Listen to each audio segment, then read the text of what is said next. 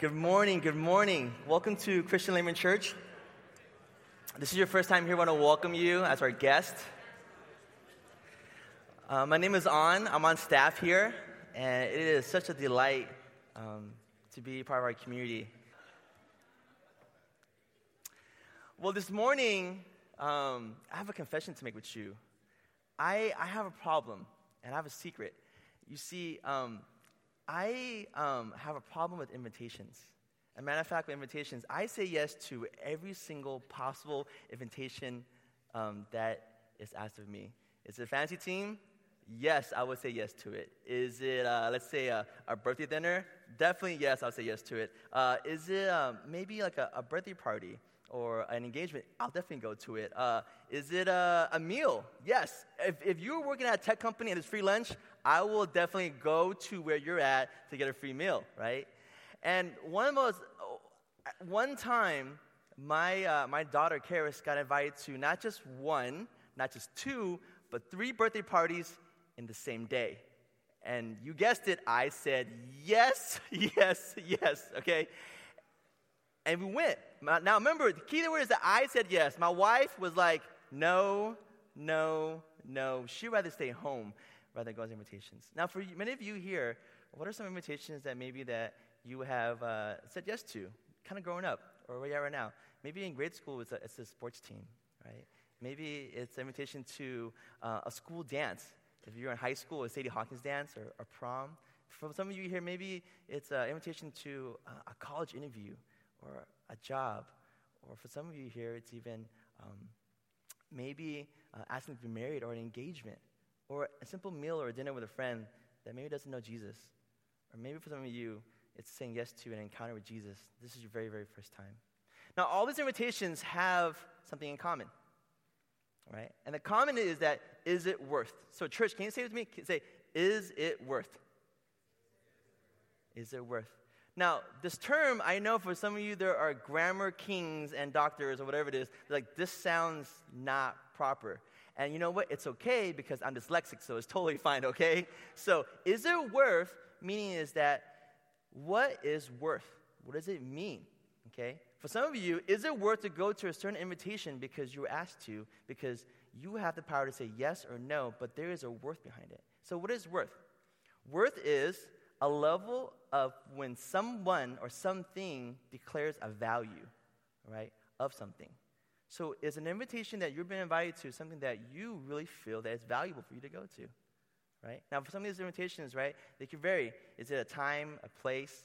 Maybe for certain people you want to go to, yes or no to. Um, is it an emotion? Is it an organization? Is it a cause that you really want to for um, this invitation? For my daughter, um, she, uh, she's, she is seven now. She's in second grade. And for some of you who see me uh, in, in, our, in our community here, you've seen her grow up uh, the last four years. And when she was turned just three and just about to walk, she got asked, um, I think one of the most coolest things is to be a flower girl. And, and this is, uh, is her dress uh, as uh, one of the flower girls.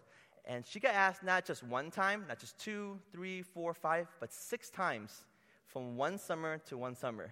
And I was like, that's amazing. Why not, right? like, this is great. But as these invitations of weddings for her to be flower girl came upon, I kept having these visions about her getting married one day. And I was getting sad. I was like, are these invitations even worth it? Every time I see her wearing this dress, it's like one day she's not gonna be carrying down the flowers, she's actually gonna be getting married. And I was like, just having this like weird father moment, like trying to figure out she I say yes to or not. And every single time that she would go to these um, as a flower girl, what was really cool was that she got a chance to see the people that invited her to be part of this wedding. You see, the value of these invitations, right, has a worth to the, to the sender as well as the receiver. And sometimes it depends on you. How does it make you feel about getting invited to something? And for my daughter and I, it was thinking about the people that gave us invitation to come to this wedding, for her to be part of it. And it was crazy because of the what? The rehearsals, getting there, making sure that she was actually hydrated and actually walked down the aisle. Matter of fact, one, her very, very first time that she was a flower girl wasn't even to our friend of our wedding. It was our parents that said, hey, we need a flower girl. Can we just use Karis? And that was her very first time as a flower girl. And one, at one particular flower event, she had blood on her dress, all right here. The bridesmaids, and like, where, where is this coming from? It was Karis having a bloody nose.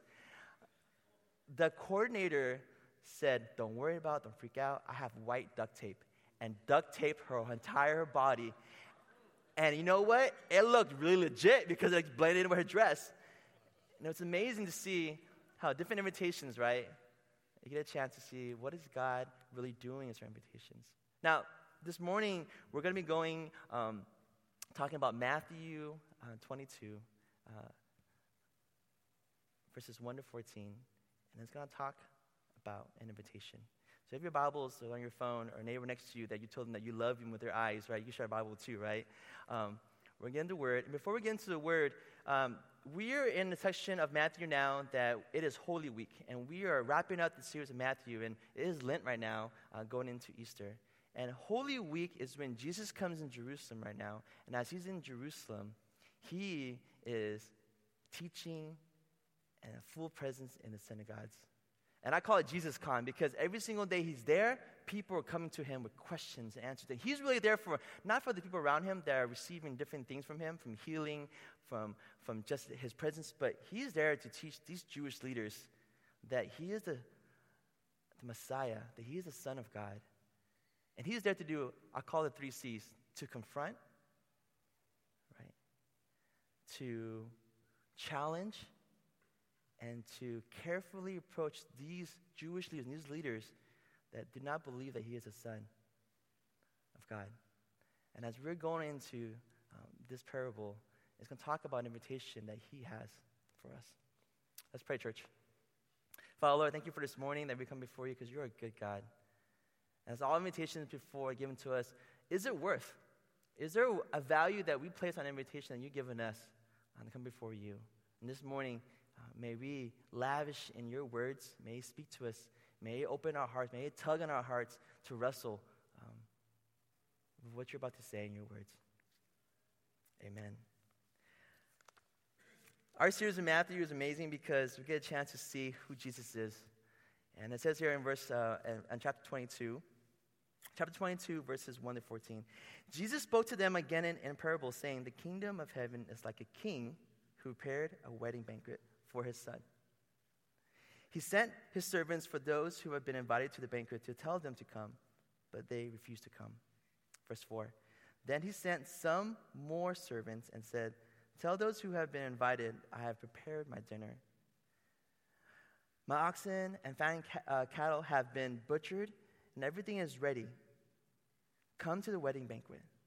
Verse 5 But they paid no attention and went off one to his field, another to his business. The rest seized his servants, mistreated them, and killed them. The king was enraged. He sent his army and destroyed those murderers and burned their city. Then he said to his servants, The wedding banquet is ready, but those I invited did not receive deserve to come. So go to the street corners and invite the banquet anyone you find. So the servants went out to the streets and gather all the people they could find, the bad as well as the good.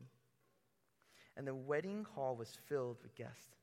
11. But when the king came to see the guests, he noticed a man there who was not wearing wedding clothes. He asked, How did you get in here without wedding clothes, friend? The man was speechless.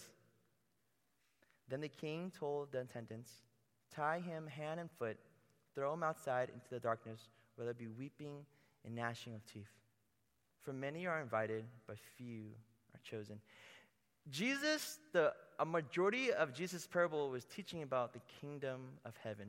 If you go through most of his parables, this was number, number one go to about the kingdom of heaven. And much like today, we talk a lot about the other place where you don't go if you don't go to heaven, but we rarely do really talk a little bit about heaven.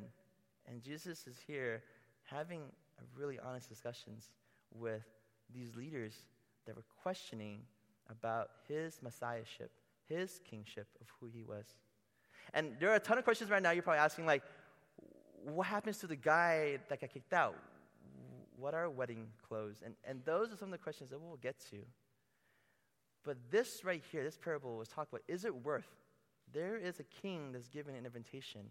And is it worth, is there value between accepting this invitation as the receiver and the giver who's sending it? Is there worth to? And we'll get into And the better way that we could talk more about what is a wedding banquet is we'll talk about, I have to give you context. What is a Jewish wedding? Right? Some of you are like, I, I, I've seen it on TV. Uh, I don't even know what it is. This is what a Jewish wedding is. A Jewish wedding is, it is, um, it is um, a covenant. And, a, and Jewish weddings, what's amazing about Jewish weddings is that the, the, the, uh, the groom, he is called the bridegroom. Can you say bridegroom with me? Bridegroom. All right. Some of you are awake. Thank you. Bridegroom. Now, the bridegroom will leave his house, which is his father's house, okay, where he lives, and he will go to the possible bride that he's looking for. So he would go from his father's house into the bride's house. Now, once he goes to the bride house, there they're making a covenant. Can you say covenant with me? Covenant, right? Covenant. So there's a covenant between the bridegroom and now the bride. Okay, you got me? You following? Yes, yes? All right. So there's a covenant. He goes there and says, Hey, I think you're cute. Hey, you have good eyes. Hey, you love Jesus. I want to marry you. Okay? There's a covenant that's established between the bridegroom and the bride with their, their father there. And there is also a payment with along with this covenant. Okay? So it's not paying for her love, but there is a, a, a, a cultural tradition to pay to be wed. So once they the bridegroom pays to wed, this covenant is established now. Within one year, the bridegroom will come back to the bride home and wed her and marry her. Now, within this year, she doesn't know what time or when, in, uh, when he will come back, but she knows it's about a year. And as he goes back to his father's house, the bridegroom, right, what he does is that he gets ready um, to wed her. So what he does is that he gets a maybe uh, he extends the house he gets a better job, right? He looks better, right? He works out. I don't know what he's doing, right? But he's doing something better within this year, right? And within this year, he doesn't see her. Okay, those who are engaged or about to wed, can you imagine getting engaged and like, all right, I'll see you in a year, you know? Like, you're not to see them, right? And so, when that is happening, now she is waiting patiently for him in this year, okay? Now, here's the thing. When the year's time comes up, what happens is that it's around usually evening time, he will get his best man and his servants, and he will march with a lantern light and walk towards her place. And I don't have a lantern light. This is the best, next best thing. He will get this light. He will get this light. This is in, in lieu of the Olympics, right? For the Winter Olympics, right? Um, he will get this light, and as he is walking street by street, the neighbors, the people in the street go, Behold, the bridegroom is coming. And as the bridegroom is coming street by street, the bride hears this. And if she is, you know, used the vicinity of those who are getting married is very few and far, she knows it's her, right?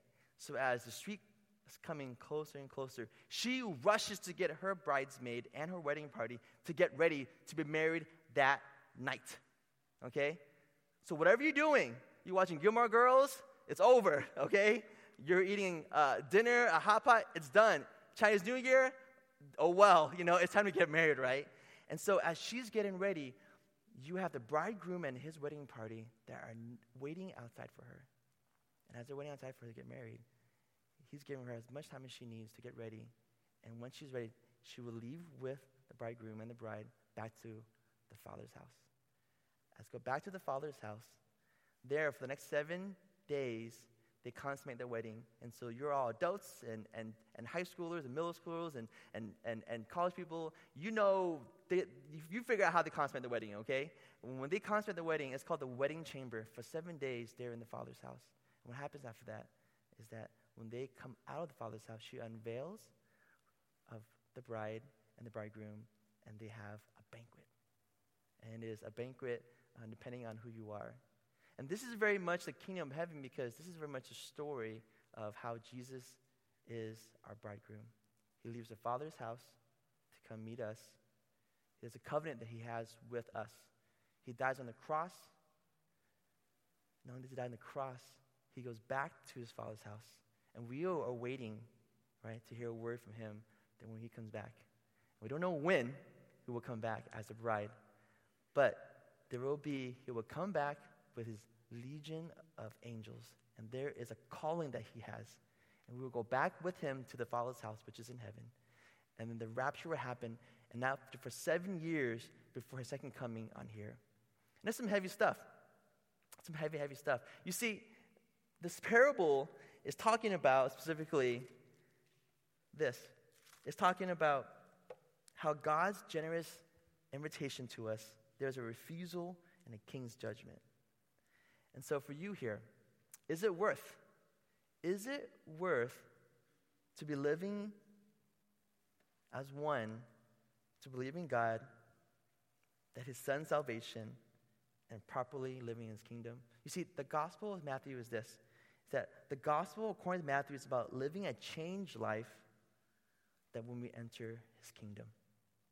And we're going to go into this text and these 14 verses, and I hope it changes you the way that you see an invitation. Because for you, is it worth of invitation that God has for you? And the way Jesus is going to break down this parable, I hope that it shifts you. I hope that it gives you a better posture of what does it look like to be in God's presence, to be in his kingdom. So let's go with me. If you go back to the scriptures, there's three parts to this, this, this text, and it's talking about the banquet, the banquet that's happening, that's going on inside the banquet, and then definitely there's this guy that is uh, it's inappropriate guest, right? So verses 1 to 4. It says, Jesus spoke to him again in this parable, saying, The kingdom of heaven is like a king who prepared a wedding banquet for his son. He sent his servants to those who have been invited to the banquet to tell them to come, but they did not listen. This is one of three parables. This is the last parable of him meeting with these Jewish leaders and these leaders, these Pharisees that do not believe that he is the Son of God. And what he's saying is like, you know, I'm going to tell you a story about invitation. You see, this king is God. The son that he's throwing a lavish banquet for is Jesus. And it's typical back then, if you were invited to a very lavish banquet, a banquet that is not just a wedding, but this is for the king's son, you bet in this kingdom, everybody knows about this just like in Cinderella, right? Everybody that was available for a lady to marry this prince was invited, right? That was single, right? But instead, this one is open to everyone. Everyone was invited. Now, an invitation will usually carries is that was, there's an invitation that comes and they give you an invitation that, hey, I'm having this banquet. And when this, when this banquet is happening, there'll be a secondary follow up invitation to say the date and the time. And it says right here that these people, they didn't have an excuse not to come. There was not a, a harvest for a crop or a business to attend to. They chose to ignore to come, and they declined it for no good reason. To them, is it worth? There's no worth. None at all. Now, the king, as we go into verses 4 to 6, is going to show a more generous God is saying, okay, you know what? Not only do I invite you the first time, the second time, I'm going to invite you again. And it says, then he sent some more servants Tell those who have been invited that I have prepared my dinner, my oxen and fattened cattle have been butchered. Everything is ready. Come to this wedding banquet. But they paid no attention and went off to one to the field and to the rest, and seized his servants and mistreated them. Now, when he prepares this banquet, an ox and a fattened calf means that this was in preparation for the king, that it is a really big party.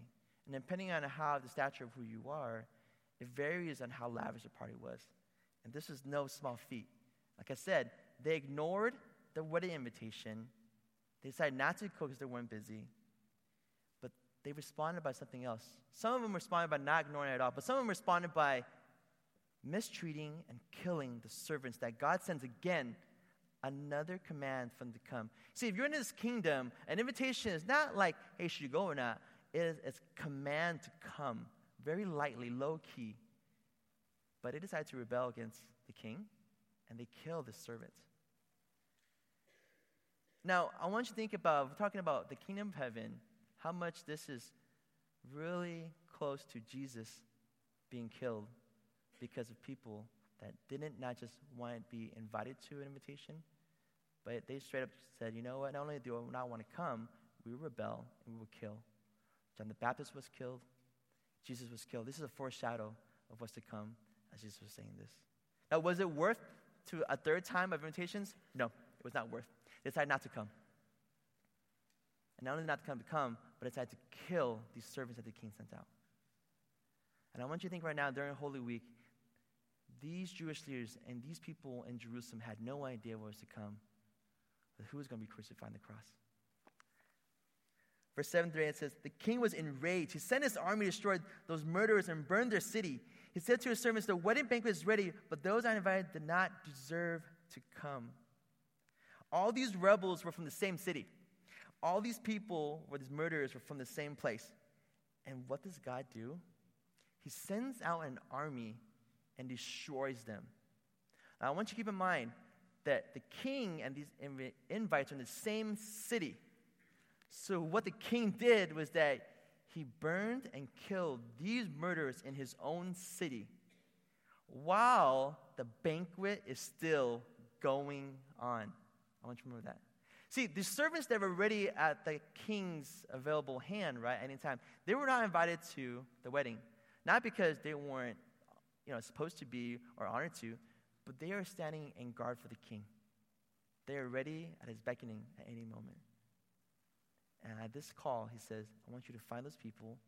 I want you to kill them because they murdered my servants. And on top of that, I want you to burn down their city, which is his city. This is a picture of what's to come for Jerusalem one day. Imagine the final day of judgment. This is what it will look like. The banquet here has a double meaning. And the meaning is that the banquet is ready, but those I invited did not deserve to come. It is also a rejection of the king, a rejection of Jesus.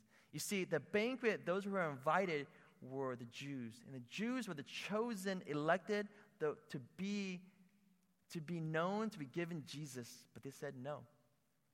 And when they said no, the king said, they're no longer to have this divine mercy.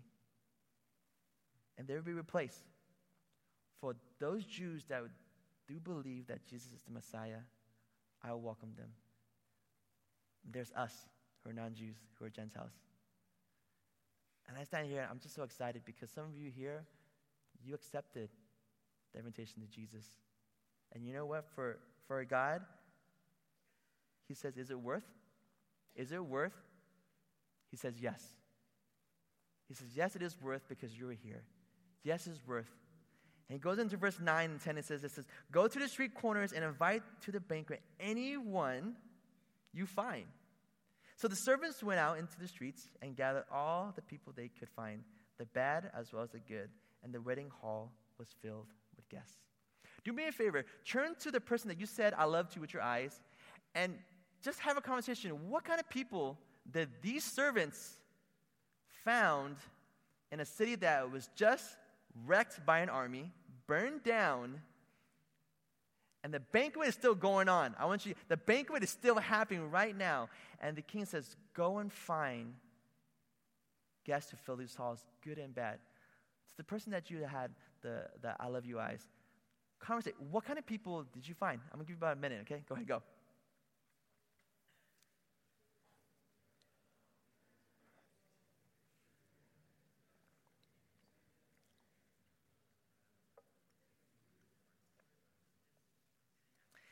King tells them to go whoever you find is a universal mission of the gospel. See, the mission was beyond Israel, right? It was to all nations. But at first, it has to start with the resurrection. You see, the first invitees ignored him. Matter of fact, they didn't even know there was an invitation. They, they totally just didn't even care. They killed the servants, and here's the king saying, You know what? Not only do I want you to invite, invite anyone and everyone. And when it says the street corners, what's happening was that the city now is burning. There is some, some, some craziness of figuring out what's going to happen next. So these servants went to the outskirts of the cities. People that maybe had no business to be and belong in the city. People that were outcasted. Uh, maybe their looks, their profession, their history, and their past. And he says right here, it says that whoever bring them. And what's crazy is that a lot of people respond. A lot of people accept the invitation, And many respond because these people that were coming, that were filled at this banquet, right? It was every nation, every tribe, every people, and every language that was in this banquet that decided to come. And it says good and bad. And look at this room, and I want to say there are amazing good people, but the one thing about our churches is that sometimes our churches are not made perfect. Our churches are not museums, what someone said. Our churches are like hospitals where we want to take in people that are hurting, that need help, that have a question, that simply want to be loved and cared for in a certain way. And that's the way that I see church. And you're part of this church. And what Jesus is saying is that come to this banquet, I don't care who you are. And can you imagine these servants? They're like, I'm getting people that I never even talked to. I never even spoke to. I never even shook your hands. I never even thought about you. You even existed. The outsides of the cities that was burning, that was going on. And if you were a servant, right, you did not definitely tell the king no. You went as you did as you were told. Because you know why? If I was a servant and I just saw him send a legion of army to go destroy these murderers and burn down the city, I'd be like, dude, I got some, I got a, I got a one bad mofo king, you know, like he's, he's got my back, you know, like whatever he's gonna ask me to do, I would do it. That's what I would think if I was one of his servants. Think about this. He sends them out, and the banquet hall is filled. It is filled. And you see, in Matthew 13, 47, it talks about these fish nets and how they, how it catches fish. And the gathering of the fishes is that, see, ultimately what happens is that God is the one that is going to be really picking out the fishes. What is, is going to stay and what's going to go. And what he was telling these servants basically was saying, look, bring them in. Bring in, bring in, these, bring in these guests. I will myself handpick who's going to be here, who's not, because I will really see I really see who really is here. And the reason why he's doing that is because to him, it is worth. It is worth to this king to have everyone come to this banquet because it is for his son. It is lavish. It is amazing. It is this princess is going to get married. 11, 13. And this is where it gets good because this is where probably a lot of you have questions about the specific passage and the specific parable. Go, okay, I've been, I've been waiting to know more about what is wedding clothes and what happens to this gentleman. And it says this it says, But when the king came to see the guests, he noticed a man there who was not wearing wedding clothes. The king stopped and he asked and says, How did you get in here without wedding clothes, friend? The man was speechless. then the king told the attendants, Tie him hand and foot, throw him outside into darkness, where there would be weeping and gnashing of teeth. Now, usually what happens is that when you come to a wedding, you come to this feast, you would come in proper clothes that are clean. Okay?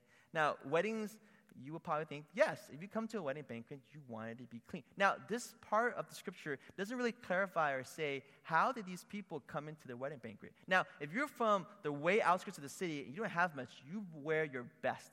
You wear your most cleanest and whatever it is to come and they would change from their dirty clothes, what do they have, into something that's uh, mostly white.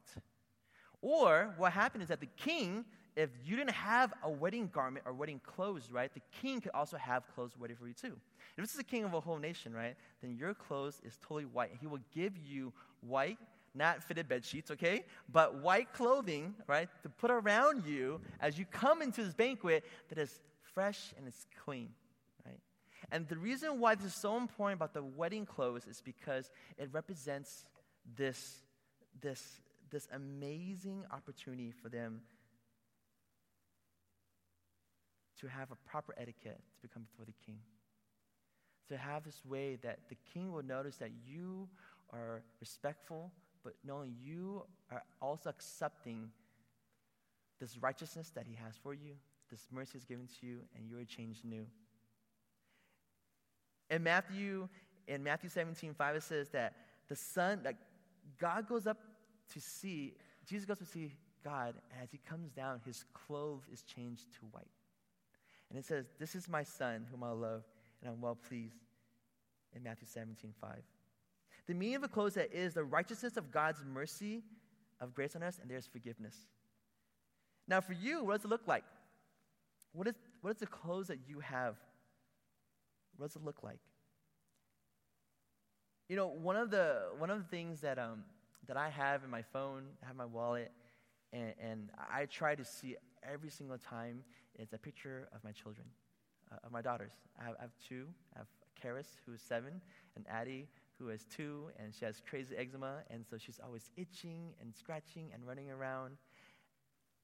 And when I have a picture of them, this represents to me this cloth of righteousness because every single day when I put clothes on them and I dress them for school in the morning, at night for giving baths, I realize is that these clothes that's on their bodies is that one day they're going to make a decision to accept this invitation from God. Is it worth for them to say yes to? Are they going to put on this clothing that God has for them to show that there's mercy and there's grace and there's righteousness? And the reason why they have the opportunity is because they have two parents that are doing their best to love them, to serve them, and to wear God's clothing too, because we were unfit for those clothing as well. But we are trying to show our children that. Every single time that I close my eyes, Karis gets taller. Every single time that I come home, Addie's doing a dance move that is inappropriate that I don't know where she learned it from. And she learned this new dance move called the booty shake, and she swings her hip from left to right, left to right. And I look at my wife, I, she didn't learn that from me. And she looks the same thing to my wife. And I have opportunity to see God's clothing on them because my wife and I are doing our best to also put on God's clothing. You see, when Jesus tells this friend, he says, Friend, where are your wedding clothes? He was invited for the third time and he comes. He sees people changing to their wedding clothes, even maybe the king giving it to him, but yet he decides to go to this banquet and not listen to the etiquette, not listen to what is asked of him to do, and he decides to lounge in this banquet, to eat, to enjoy the fattened cattle and the oxen, and just to party it up. He's like, I am so glad I wasn't one of those murderers, got murdered and burned down. I'm glad I'm, I'm in here. But the king notices him and says, Friend, why are you not wearing wedding clothes? And you know what it says? It says he was speechless. Just like the earlier guest who had no excuse to not come, he was speechless. He could have said, They're right here, man. I'm so sorry. As he's like talking to the king, putting it on while he's eating his chicken or ribs, whatever. He doesn't do that. He doesn't say anything. He's quiet.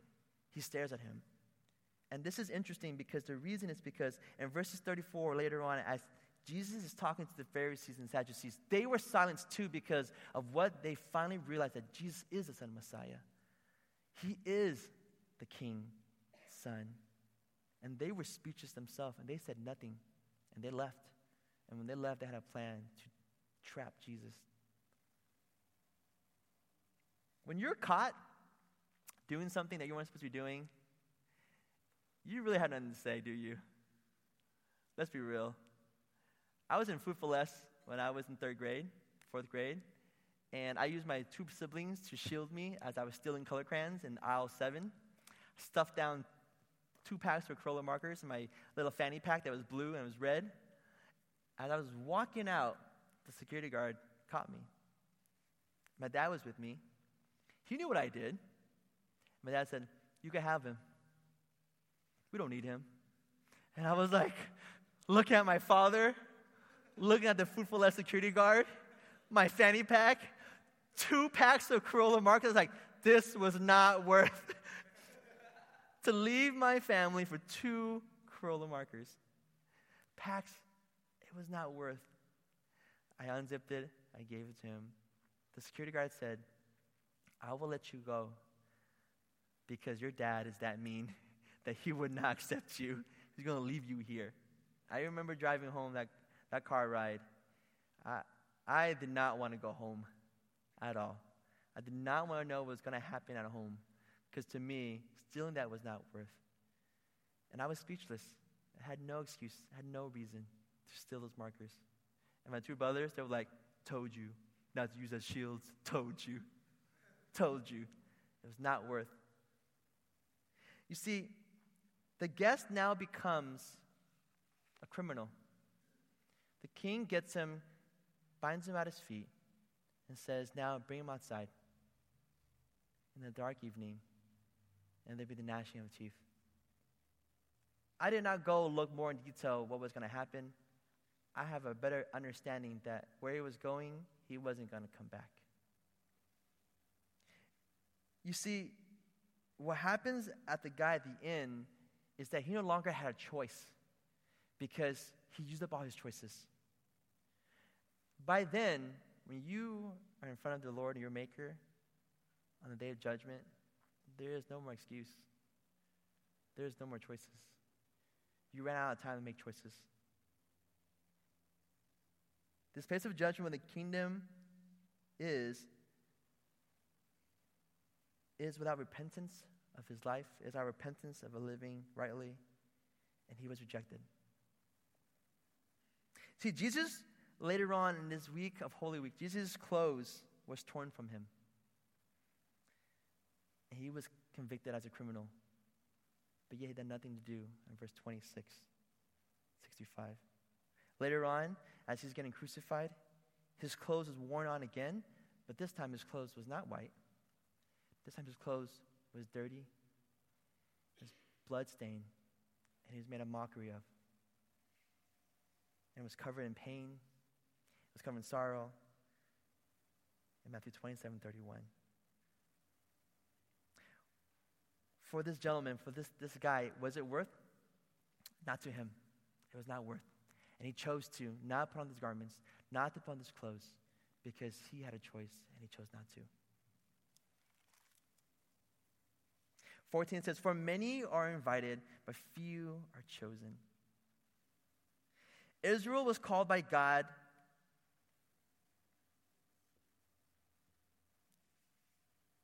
but many of them did not choose.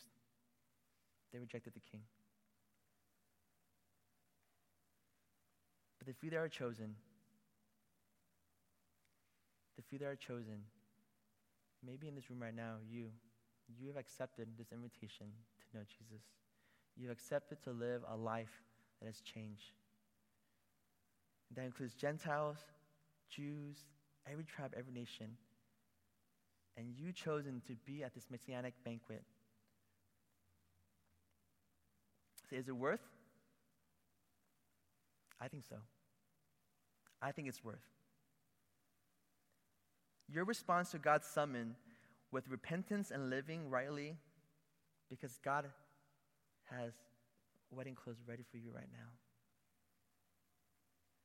Inside your bulletins, there are these um, letters and a cardstock.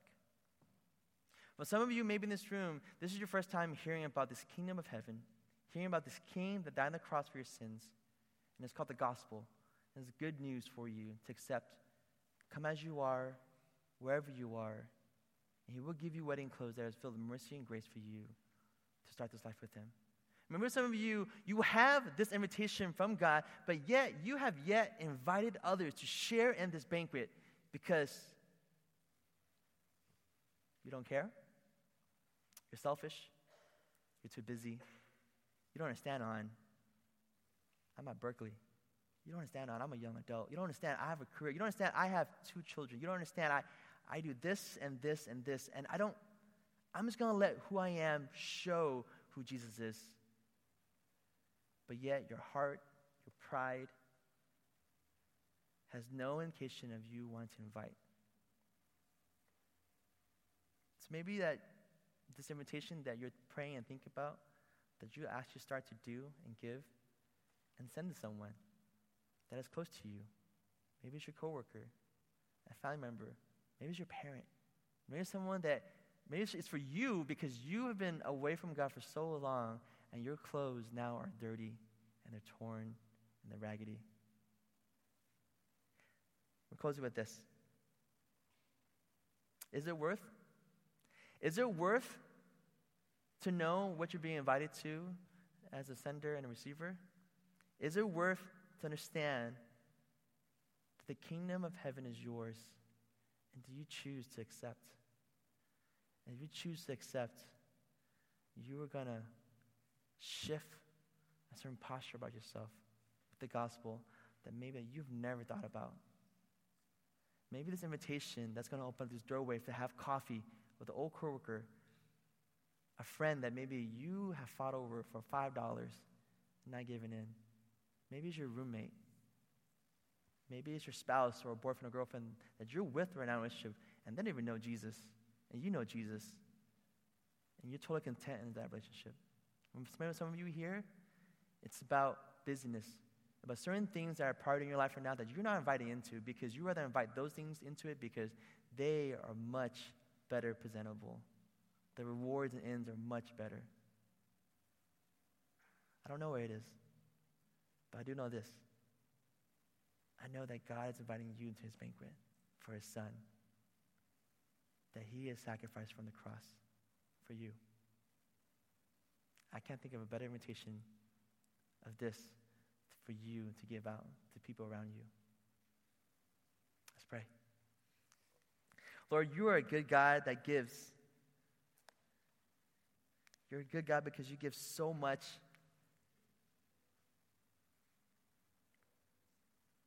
What matters most in a wedding banquet, Father, is not the food or the festivities that goes on for nights, but is held because it's for a fit for a prince that will share your throne. And maybe in this room, Father, there's people here that don't know you, that's never been invited to kindness or mercy or grace. Maybe there's people here that have been sitting on their hands, Father, Lord, and too comfortable to invite because I'll let someone else do it. I don't have the boldness. Maybe I have the tools. But Father, I challenge our church to look beyond our four walls, to look beyond Christian layman church, to look at your kingdom, look at your church. What are we doing to live this changed life? Because we desire to show it and live it. Because you're a good God, and it is worth, it is worth with you. Because you are a good God.